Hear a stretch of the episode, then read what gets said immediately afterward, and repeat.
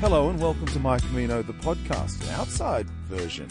I'm Dan Mullins. This is a podcast about the Camino de Santiago, a series of ancient pilgrimages across Europe. And pilgrims aim to arrive at the remains of Christ's apostle St. James in the Spanish city of Santiago de Compostela, St. James under a field of stars.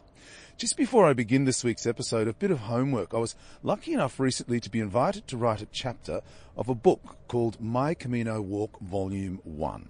Well, the book was this week the number one book on Amazon's travel category. So I'm one of 20 authors who contributed to the book. I wrote the foreword as well. It's a brilliant resource for people thinking of walking and an excellent read for pilgrims who want to revisit their journey.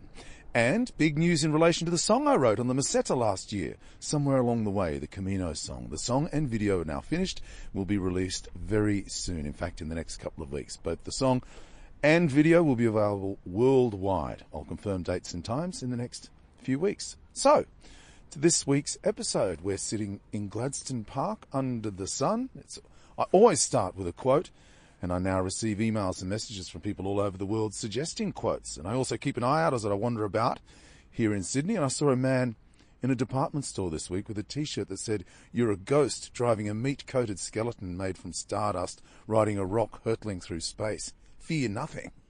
So I did a bit of research and actually nobody has laid claim to that quote. You're a ghost driving a meat-coated skeleton made from stardust, riding a rock, hurtling through space. So fear nothing. I suppose it's right. Most importantly, the last part, fear nothing. And on my way to the shops where I saw that quote, my iTunes player started playing one of my old podcasts, Tanya Titherley. And Tanya's blog is called Midlife Vagabond, and she quotes the author Brene Brown, who wrote, People may call what happens in midlife a crisis, but it's not. It's an unraveling, a time when you feel a desperate pull to live the life you want to live, not the life you are supposed to live. And the unraveling is a time when you're challenged by the universe to let go of who you think you're supposed to be and embrace who you are. Fear nothing. Well, my guest this week's an Australian pilgrim, Emma Dunwoody, and I've never had met Emma until a month before she was due to head to St Jean de Port. We sat down, had a coffee, and I sort of gave what I could in terms of advice. Emma's only been home about a week or so, maybe two. I wanted to see if I could capture the Camino glow. Welcome, pilgrim. Mm, hello. Thank you. How was it? Wow, it was amazing. You know, it's actually that quote that you just read. That's basically what happened. You know, like I went over there as the person I thought I should be, and I've come back more the person I am. So it's pretty cool. I loved it. Loved it. Did you get through unscathed, would you say? Um, no. God, no. There was definite rock bottoms, uh, more than one. There was really, really hard times. I was, on the first day, I remember thinking, oh shit, I can't do this. Maybe I can't do this. Maybe I've overfaced myself. Um, and that wasn't the last time that I thought that. So yeah, no, I didn't come unscathed, but I'm definitely a much better person for it. Tell us about that first day, the Pyrenees. Wow. Well, I am the sort of person who tends to jump into things without doing a whole lot of planning. So I hadn't read everything or anything about it um, just to know that. In fact, I didn't even know the day before I started, I didn't even know there were two options. I didn't know that you could go up and over or around. And of course, when we came to discussing it the day before, I was like, well, surely you just go up and over. Um, and in our case, they were talking a lot about weather because the weather was really bad. Um, and so it was all, it would all come down to what the weather was like, whether or not we'd go up and over or around. And on and the morning of it, we went in really early to the, the pilgrim office, and they said, "Oh yeah, you'll be fine. You know, off you go." So we we set off and um, realised pretty quickly that the, the weather was sort of closing in. We had a bit of sun for the first two hours, which was really challenging. The first two hours was massively challenging. And when I got to Orisson, I remember a friend of mine walking out um, and saying, "Well, I'm gonna I'm gonna head off now because uh, the next part's a lot more difficult than we've already done, and I want to take my time." And that moment, I just, my heart dropped. I'm like, are you kidding me? and she was right. Um, but it was challenging in different ways. So I think that's more what I found is that you'd think you'd overcome one challenge and then be something completely different right in front of you. So that was the the first 24 hours for us. We we were in like I think it was about six degrees. Then as we got to the top, it started snowing. It was sleet. It was foggy. It was freezing cold. And at one point, just before we got off the road, so we never got to see the view or anything like that, um, just before we came off the road and went onto the muddy track, we came around this corner and there was this van. And um, it was this guy all set up with hot chocolate and fruit and all sorts. And I was like, I practically went running from some like slow motion movie you know, picture to this guy like, I need hot chocolate. And I swear it was the best hot chocolate I've ever tasted in my entire life. I know. I remember that guy. Yeah, he's right on the edge of the of the ravine there. It's mm. beautiful, but you couldn't see any view. No, nothing. We literally could see two feet in front of us. That's it. And as we were walking along the top of the, the Pyrenees, we only knew we were up there because I could see the sheer drop on one side. But it was freezing cold, gale force winds, snow, sleet. It was massively intense. And I'd gone with this like two dollar poncho that you buy for the footy. You know, like I was completely not prepared for that that sort of weather.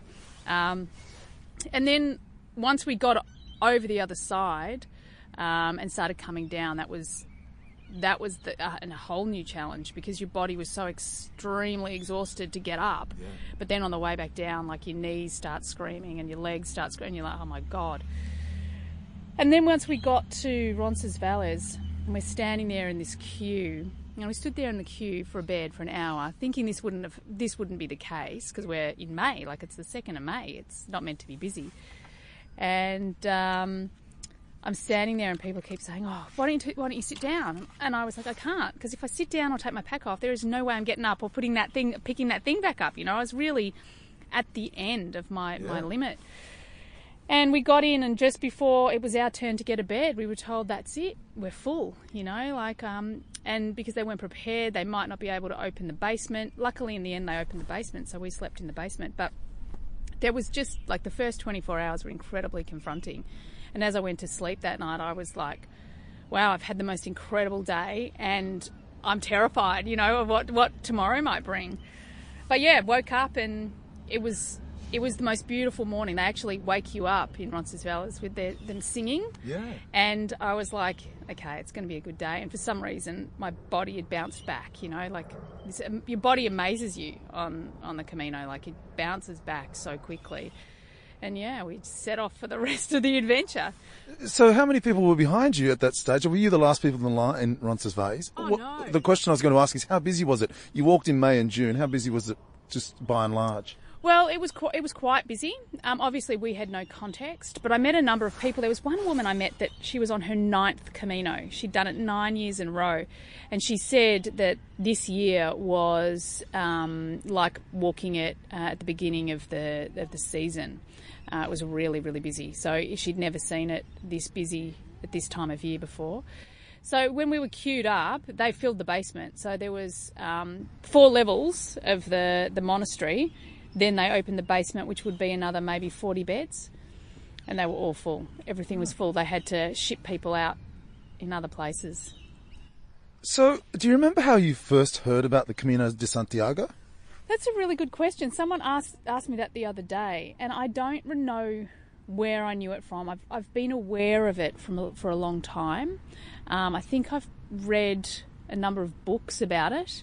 Um, but it was actually a girlfriend of mine that I reconnected with, and just as a flippant comment um, at the end of last year, I said I was thinking about it, and she's done it, and her partner's done it, and she's just like, just go book the flight. And I literally hung up the phone, went and booked the flight, um, or my husband booked it for me, and it was done.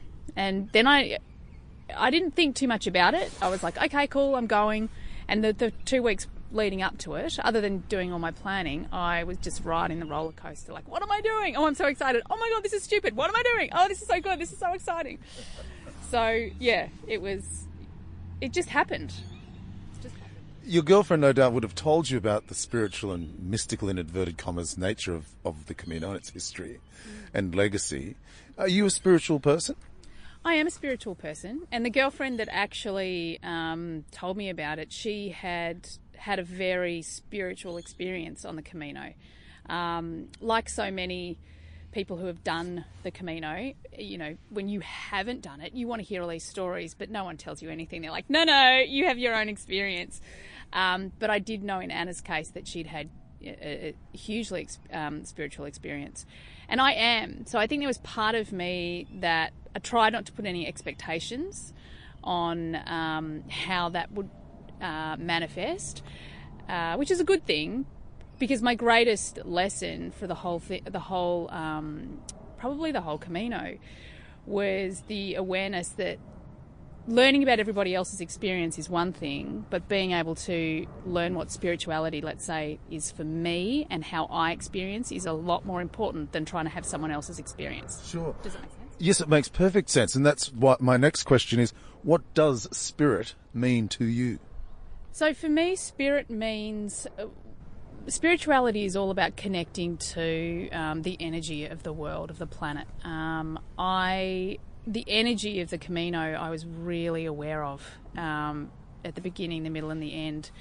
Um, I had a really hard time in the middle um, doing the Meseta. Um, and I don't mean hard as in, you know, like it was all physically challenging, but physical challenge has never been something that stops me. It's the in the middle, the the energy. I felt very disconnected from myself. There was a lot of thinking going on, you know, a lot of self assessment, um, you know, inner critic kind of stuff going on in my head the whole time, which again is really um, not not a huge thing for me. So from laying that back over spirituality, spirituality is when you are connected to that part of you that you feel guided. You know, it, it, I talk about it, it's power versus force. So instead of forcing your way through life or forcing something to happen, it's power to allow things to happen. So, yeah, that makes sense? Yes, absolutely it does. And it's interesting you should say that because there are two types of energy. One is the energy in the ground, the energy in the other people, the energy in the history, and the energy in the spiritual nature of what you're doing. And then there's the energy to get up every day and to get up mountains and to get down mountains. And that takes a lot of energy. But we draw from that energy to give ourselves the other energy, don't we? That mm-hmm. spiritual energy. Yeah, that's so true. That's absolutely true. Like every morning, I mean, I remember day three, I was like, oh God, I don't think I can get up. I was exhausted. You know, like I'd sort of. Yeah, but I was just tired. Um, and it was the first morning um, that I hadn't sort of bounced out of bed. Uh, but that was the only morning I noticed it. Every other every other morning, even if I was tired or physically tired or something, the minute I was aware I was awake, I was excited. Like I wanted to get on the road. I wanted to um, just see what the day had. So, I yeah, I think that that energy of the Camino does it pulls you forward Yeah. instead of you having to force your, your way up every day. Yeah. I want to talk about a beautiful characterization that you and your Camino family family came up with. Three different types of pilgrim. So tell us about that. So my beautiful friend Ollie, um, he a German guy that I met. Um, he and I connected because he, he's a psychologist and I'm a behaviouralist. So we talked a lot about the patterns and the people and, you know, the things that we saw um, from a distance, if you like.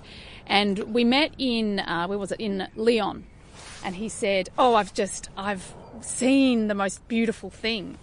I've seen that there, there's, there's three types of walker. Group one is the I want to win, I want to get there at any cost. They have all the good stuff and, and, and they, they're up the earliest and they're off and they're away. And then there's group two, which is most of the walkers, it's the biggest group. And they get up and they walk and they, they leave by 6.30 and they do all these things because they believe that that's what they have to do. And they're really happy being a part of that group. And then there's group three that sort of get up when they want to get up. They generally walk alone they sort of connect and disconnect when they want to, and they're just a little bit different to the others. Now, all the three groups are, you know, perfectly equal. No, no one's better or worse than anyone else. But the, the thing that we then realised is it's like, are you walking in the right group for you? And this really resonated with me because I'd been walking in group three, but I'm a group, uh, sorry, walking in group two, but I'm a group three. And then, then the taking that one step back is how you how you walk is how you work or how you live. So then being able to take that frame onto your life, like, wow, I'm forcing myself into a group that I that I'm actually not belonging in. I belong in something else. So that's that. Yeah, group one, two, three walkers. Yeah, because it's a great metaphor for life. Because when we talked about it last week, I, I was saying, yeah, well, we, so often we find ourselves not just on the Camino, but in life as well, being forced into Group One when we we really should be Group Two. Mm. Or indeed Group Three, and, and sort of going along with everybody else because that's what's expected of us. Mm-hmm. This is precisely what I began by saying. This unraveling, this midlife vagabond, as Tanya Tiddley said, mm-hmm. is this unraveling when we we realise, hang on, I'm not living the life I want to. Mm. I'm living the life I should. Mm. And that's a great metaphor, the Camino delivered it to you. Bang, you're in Leon, and you're thinking, must have been an amazing experience. Yeah, it was. It was incredible. And I mean, we talked about it at length, but the beauty of it was is that I could wake up the next day and go, right, I am consciously choosing group three. What does that mean for me? Yeah. And so instead of doing the I should, I, you know, un- unconsciously can um, go into my conditioning. I consciously go, right, well, if I'm going to walk in group three, what am I going to do? Well, I'm going to get up a little bit later and I'm going to walk slower and I'm going to have a lot more faith that my bed will be there at the end of the day. And I'm going to stop when I want to stop and I'm going to talk to whoever I want to talk to. Or in, in one case, I'm going to stop talking to someone I don't want yeah. to talk to anymore. Yeah. Um, yeah, and for me, it changed my experience of the Camino. That like, I walked that way for the last third, and it was incredible. And talk about spirituality. I felt really connected to um, myself and the entire experience. I think it's important too, isn't it, to point out that some people are group ones and love being oh, group yeah, one. I'm married to a group one. Like when I was explaining this to my husband, he's like, "I'm so group one." Oh, you are, you are. As I say, there, there's no right or wrong. There's yeah, no, yeah. you don't have to be in any group. It's the one that that you are in your heart, not the one you are in your head. Yeah. Yeah, and and let me ask you then a wider question. Why are we so fearful then?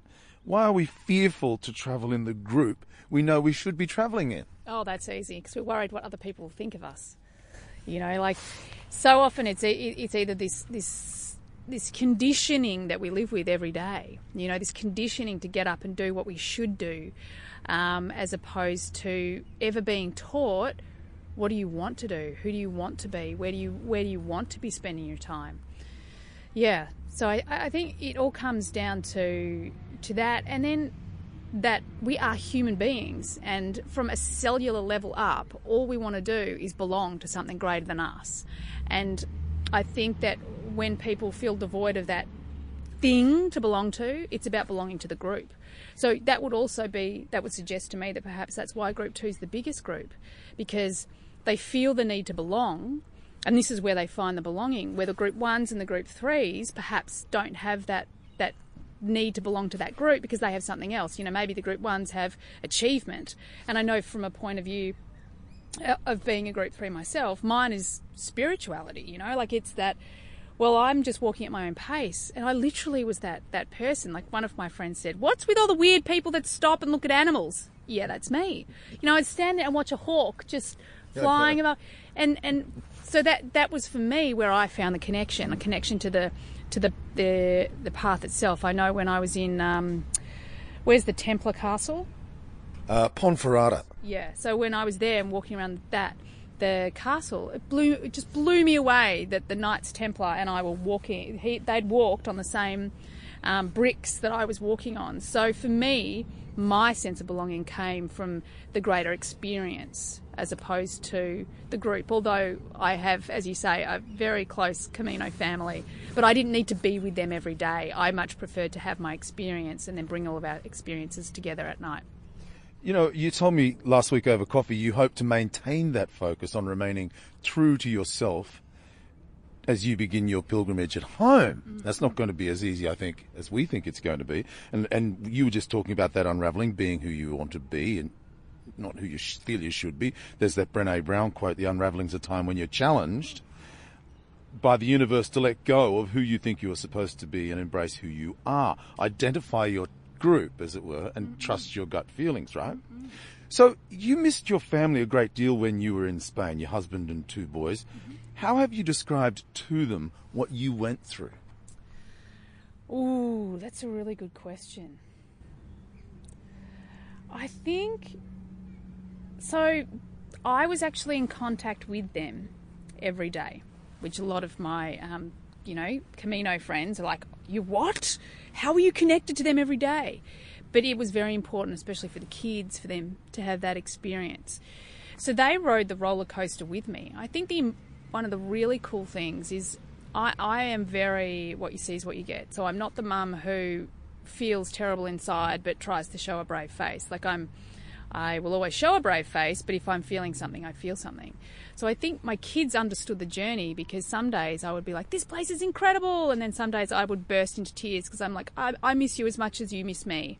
Um, so I think my kids really t- took away from it that just because something is hard or challenging or um, at times you want to give up, that it's worth sticking it out. You know, they experienced it every day with me. And in the last third, when there was um, a significant shift in me, they experienced it, they saw it. So I think for my kids, it's as it is for me, this beautiful enclosed experience with a beginning, a middle, and an end where they can refer back to, like that beautiful um, saying, I think it's Wayne Dyer that said it, uh, this too will pass. Like understanding and seeing mummy in the depths of, like, oh, this is hard, that, that it passes. Mm. So yeah, I think the whole entire journey and experiencing it with me is something for them to take away.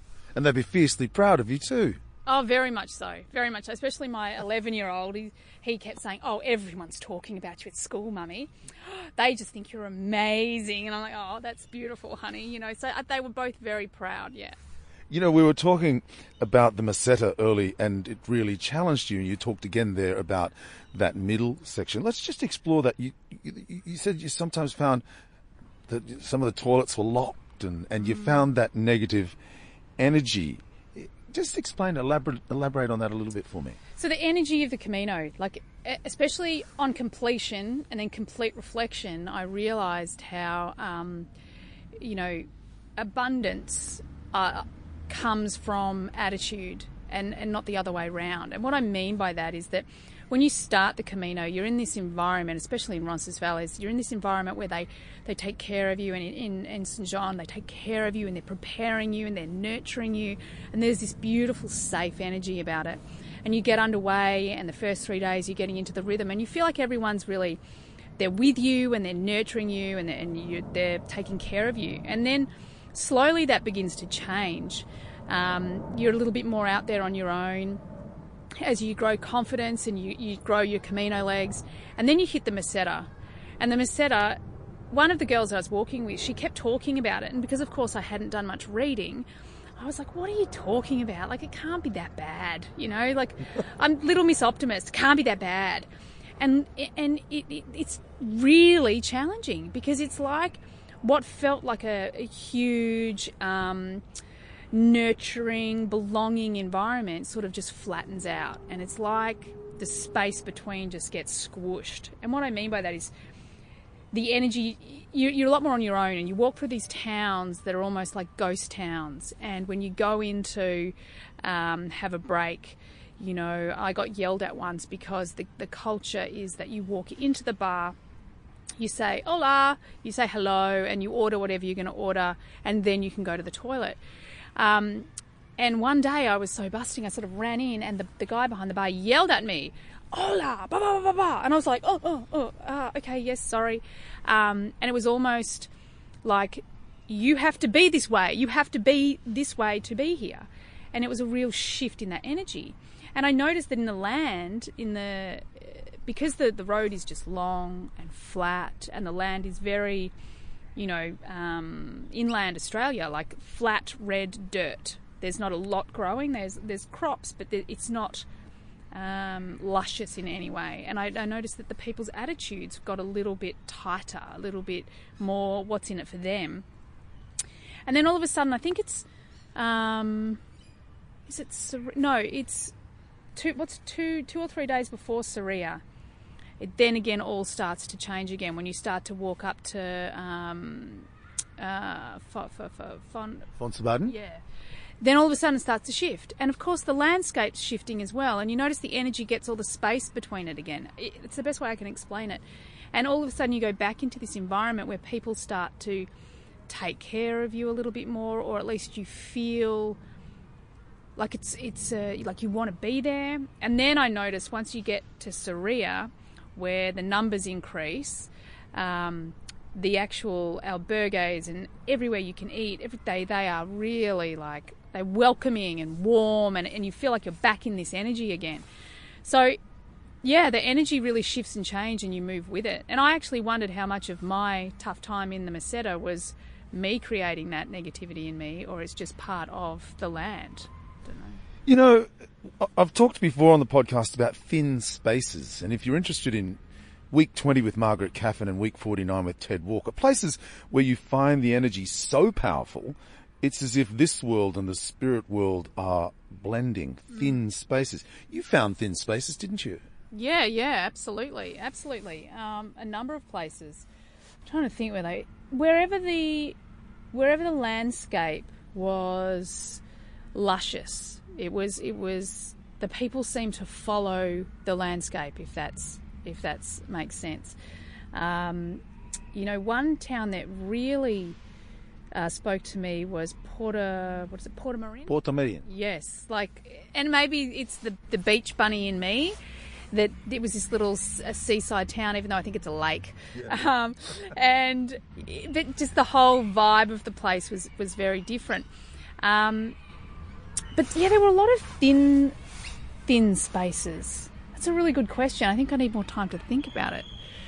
What, what what I found was I would just find myself thinking, "What- what- something's happening here. It was almost as I could feel things. I've, I've talked before in my podcast when I when I came back and I had left a lot of emotions on the Camino, and I, when I got, went back there, they were there waiting for me, which was quite extraordinary, really. Quite a quite a, an emotional thing. Still, I get shivers up my spine now thinking about it, and that's a very thin space for me. I think we, we we all find or necessarily create our own thin spaces. Yeah, yeah. Well, the one that's come to mind was a big turning point for me, actually. Um, I found myself, I wish I had all the names of these villages for you. um, where was it? There was this beautiful, beautiful town, and it was a very old town. And as you followed the Camino out, there was a bridge that came along and over a river. Um, and you could walk up and over oh, what was it? It wasn't Villafranca. Maybe it was Villafranca. Oh, that is Villafranca, yeah? Yeah. Over the bridge and out, yeah, yeah. Yeah, yeah. So this town really affected me um, in more ways than one. I arrived at the um, albergue feeling really down. I loved the town as I walked in, and so I felt this, this initial lift. And then we got to the albergue, and I just noticed how down I was feeling. And as I walked in and we were sort of um, signing in, I noticed a photo on the board of a dog. And I said, Is this your dog? And he said, It is. And I said, Is he here? And he goes, Yes, he is. Would you like to take him for a walk? And I went, Yes, I would. And my heart just skipped a beat. Like, and this dog, whose name is Ray, would you believe, is in Ray of Light. I take this golden retriever for a walk and I'm sobbing. I'm so excited to be with this dog, you know. And I, I the the 24 hours I spent there, I was I was pretty much alone. Um, and I was just riding this massive roller coaster, right? Up, down, up, down, um, and just crying a lot. And I sat down in this little cafe near where we were staying, and I noticed a friend of mine, Patrick, who I told you about, the Swiss guy. He just appeared from nowhere. He just tended to do that. I'm like, Patty, come in. And I sit down with Patrick and I have this conversation and I say something to him about a choice that I want to make that I haven't articulated to anyone. And to be honest, I hadn't admitted to myself about how I wanted to change my walking um, experience. And I said it out loud to him and he just looked at me and said, Well, that's what you need to do. And in that moment, in that town, I made the decision to mix it up and do something very different. And from that point on, um, I moved not just in my head but in my heart from group two to group three and started to do everything the way I was called to do it as opposed to the way I was um, thinking I should do it. And that for me was a really thin space because it was a it was somewhere like you don't often find yourself walking down the street sobbing your eyes out with a dog that you don't know, you know, or the next minute with the dog you're the most excited person on the planet. Like if people were looking at me, they might have thought I was a bit crazy, but it was a, a pivotal turning point and and the way it all worked, whether it was the dog, whether it was just Patrick just appearing just when I needed to have the conversation with probably the only person I would have admitted it to, like for me, that is a thin space. It's like the universe is playing chess with me. Like, okay, let's push her right to the brink. Let's give the person she trusts, make him come here. Then the dog will make her all the emo- whatever, you know. So yeah, that that would be one of my many experiences of how the Camino works. And we said that a lot. The Camino always, um, the Camino always delivers. The Cam- Camino always gives you what you need.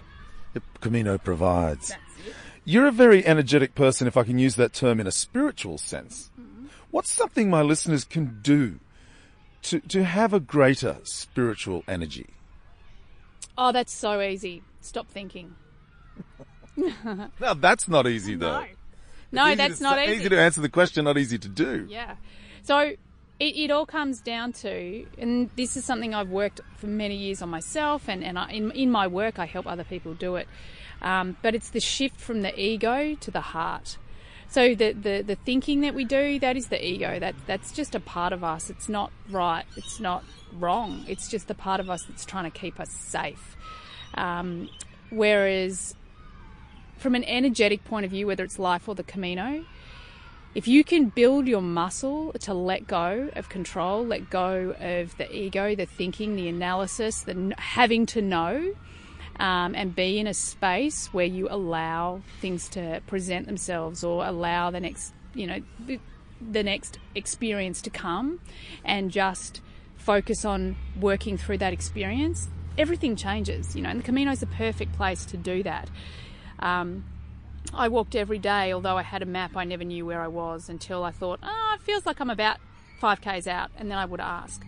The Camino is so safe, you know, like you can fall down in any which way, physically, mentally, emotionally, and there will be someone there to pick you up. Um, even when it goes horribly wrong, all that means is you might have to walk on to the next village or take a day off, or you might even have to, you know, go to hospital to have something fixed up. But generally, that never happens, you know? So, the Camino provides an environment where you can just let go. Yeah, that's right. It, it's, and that is very comforting, even though it's kind of confronting. Yes. Yeah, because you think about it, like the letting go is the scariest thing you're going to do. Yeah, yeah. But once you let go and you realize you're okay, that's one of the most powerful things you're ever going to do. And every single time you're faced with something you think, oh my God, I can't do this. Like me walking out at Orisson. Like that moment is so vivid for me right now. Like I didn't articulate it to the group because I was really afraid. I was the strong one. I was the leader. I was the da da da da. And group like, one. Yeah, and I'm like, shit, I'm screwed. You know, like oh, there's no way if if if Yeah. it gets harder. So I think that that's the the the thing is that you get the opportunity to lose control, if I can say that, and realize that you're all okay. And in fact, if you let go and just take one step at a time, perhaps you'll be better than before. The that noise in the background is the local school coming out for lunch, and I was going to do something about it, but I kind of love it actually. So I'm just going to. Well, there's nothing much I can do really, I suppose. You wrote on Facebook last week, Emma. We live in a world striving for perfect, on the hunt for happiness. Happiness comes from inside, from honouring who we are, all of us. Happiness comes from remembering who we are on the inside and then applying it to our world. Ask yourself, who am I and what have I got to help others? Ask yourself, how can my uniqueness serve this planet and its people? And to serve one is as important as serving many. Who knows who that one person could become? Be you first. And I imagine it's like anything. You need to keep practicing to keep a spiritual fitness, right? Yeah, yeah, absolutely, absolutely. And it, it's funny, like when we just met before, I'm doing another post because one of my friends, Anne, that I met on the Camino, she just came back to me. I asked her a question. Apparently, in the first 30 seconds of knowing her, I asked her about, you know, what what is it that drives her to walk so far because she walks these big days. Um, and just today, she has an answer, so she's posted that on on my Facebook. So I'm posting about it every day because, or at least as often as I can, because I want to bring all these lessons back. You know, the group one, group two, group three, the live where we all live externally first. So we go, what do we need to do or be or have out there? And then we try to apply it to ourselves. Where, just like I wrote in that post, no, no, no, no. I'm a group three. I do things a bit differently. Um, I like to go at my own pace. Um, I have all of these things about me. I'm a little bit non conventional. Um, so, how can I then apply that to my external world? So, all of these lessons that I learned on the Camino, it's about actively implementing them and making sure that they become a part of my life out here. And there's been some really big, big um, questions and places in my life where I where I'm going to have to be brave and courageous and continue to do that because change isn't necessarily easy. But I know, as we just said, that once I've done it or once I've um, implemented and, and created lasting change, that you know I'm going to be happier than I was before. And I was pretty happy before, and I'm getting happier and happier every day. So it's working. You know. What surprised you most about the pilgrimage? Good question. What surprised me most? What surprised me most? I think the thing that surprised me the most was how quickly I chose to break all the rules. Because in a lot of, as I say, I'm non conventional, but there's a lot of unwritten Camino rules. Um, you know, how far you walk in a day, what time you get up in the morning, whether you carry a pack or not. Um, there's a lot of, yeah, just unwritten rules. And no one actually judges anyone for anything. They don't care. You know, like there's no buses or taxis and blah, blah, blah. And as I went along, I was a bit like, but why? And I just, I think there was a part of me that just had to break every single rule to then put it back together again and go, well, what, what is my Camino? What is my experience? So I think that how quickly I went, ah, oh, no, I'm not going to do it the way everyone's telling me to do it. No, no, I'm just going to try it my way. What's the most important thing about being a pilgrim? Oh, the human being that you are, far out. The most important thing about being a pilgrim is that you're all in it together. Everyone is equal. Everyone takes care of each other. Everyone you know, just mucks in. I have this beautiful experience of just standing at a bus stop. This is the day before, on our way to St. John. And I literally knew one person when I arrived at that bus stop. And by the time we got on the bus, an hour later, I knew 30. Five of which we had helped through a number of things, you know, situations, um, you know, connected and become close friends. And it's that. It's this. The human that you are when you're a pilgrim and on the pilgrimage is that you drop all your identity. You don't. The judgment disappears.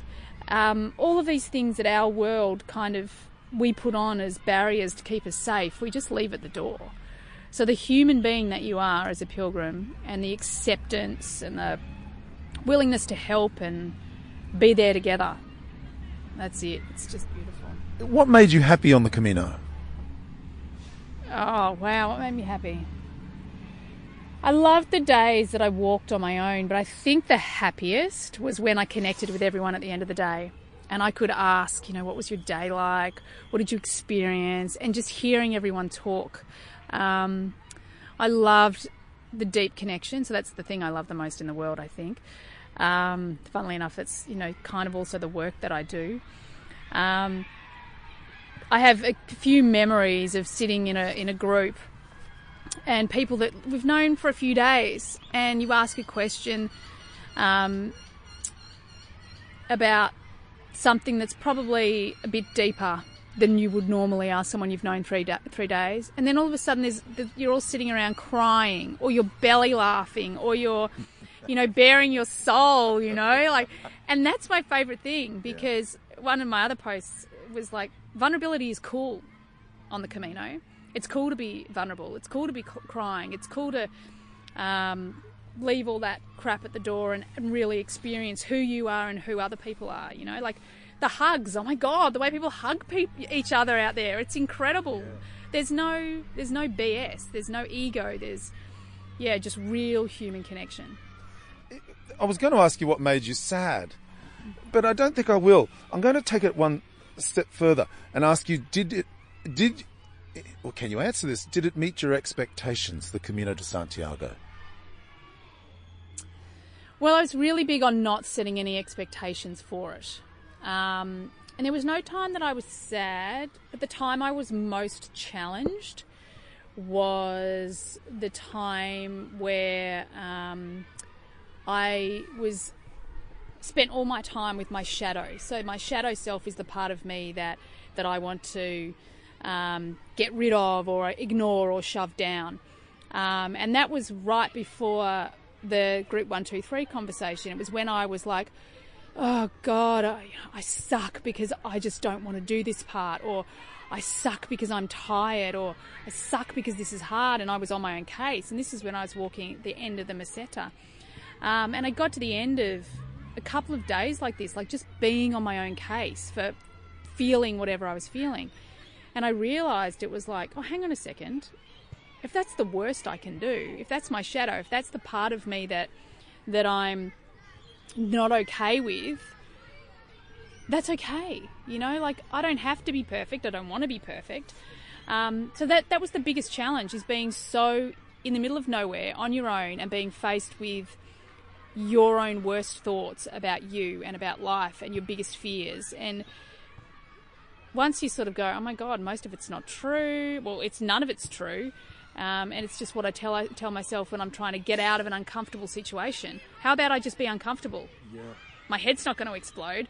And once I just ex- accepted that it wasn't all of this stuff that I was thinking about me wasn't in fact true, and it was just me trying to get out of an uncomfortable situation, I was like, okay, I can do that. So yeah. There's now an entire second school has come out into the park around us, so we haven't got long to go. Look, I, I, can you tell us about arriving in Santiago de Compostela? Yes, I definitely can. So my experience, I noticed, was maybe a little bit different to a lot of pilgrims. As I walked in, I walked in alone. I was very clear I wanted to walk in alone. And as I um, walked in, I came down towards the um, the cathedral, and I was in quite a rush because I wanted to make the mass um, at 12 o'clock. So I think it was about quarter past 11, and I've, and I've come into the square, and there's all these pilgrims crying and hugging each other, and they're all having this amazing, beautiful, emotional experience. And I'm feeling nothing at this point. I'm like, okay, cool, radio, I've made it, good Um, and there was a part of me that's like, okay, this is different. This is different for me. So we went into I went into the cathedral into mass, and um, not a hugely religious person, so I wasn't even really connected to the um, the I know ceremony is not the word, but you know what I mean. That a lot of the other people around me were. And I'm standing packed into this cathedral, and everything's going on, and the people are getting emotional. And I'm like, no, I'm good, I'm fine. And then all of a sudden, I started to notice all my friends. So, friends had been coming in for three days ahead, and it just happened that they all were in this one mass. And I saw like Georgie from Bulgaria, and I started feeling it. And then I saw like then my other friend Annika was over there, and then Rodrigo was over there, and Matthew was over there. And all of a sudden, I'm like, oh my god, I'm standing in this church sobbing because these were the people the people were the thing that really made it for me and, and these humans i had shared like they have a piece of my soul so coming into compostela um, really culminated being in that mass and i was right at the back of the church and i could see everyone and they couldn't see me so i was literally like talking to them like in my in my mind going oh thank you so much for that and oh that moment was so beautiful oh i really connected with you then oh remember when i met you and that was incredible. I'll never forget how beautiful that moment was. And of course, then it was over, and we all got to hug, and yeah. Yeah, being a human being is all about being human. Mm, yes, absolutely. Yeah. And it's my favourite thing, being human. Yeah. The good, the bad, and the ugly. Will you go back? Uh, yes, absolutely, absolutely. I'm actually thinking I've got clients that are like, "Can you take us?" So I might do it that way. I'll definitely take the family back. Um, we'll do it all together. Probably my husband will set off early and get there first, and he can find beds. My kids will do it at their own pace, and I'll be up the back. Um, but definitely, yeah, definitely. How would a mum go being a group one, two, or three? Well, doesn't really. who knows? You just have to give it a go, right? Exactly. Yeah. Well, good luck. I loved following your journey online and having now caught up with you twice since you've returned. You've kind of rekindled in me my Camino spirit, and I'm most grateful for that. I'm also grateful for your honesty and your assessment, and you've been able to put into words, I think, Emma, what many of us feel about pilgrim life. So that's our Camino, all of ours together, which is really lovely. So thank you so much and buen camino. Oh, you're so welcome. Thank you. Thank you so much for all your help in the beginning. Oh. and this, this is great. Thank you. My guest this week, the Australian pilgrim, Emma Dunwoody. You're a ghost driving a meat covered skeleton made from stardust, riding a rock hurtling through space, fear nothing. And the author Brene Brown, who said people may call what happens in midlife a crisis, but it's not. It's an unraveling, a time when you feel a desperate pull to live the life you want to live, not the one you're supposed to live. The unraveling is a time when you are challenged by the universe to let go of who you think you're supposed to be and embrace who you are. Fear nothing.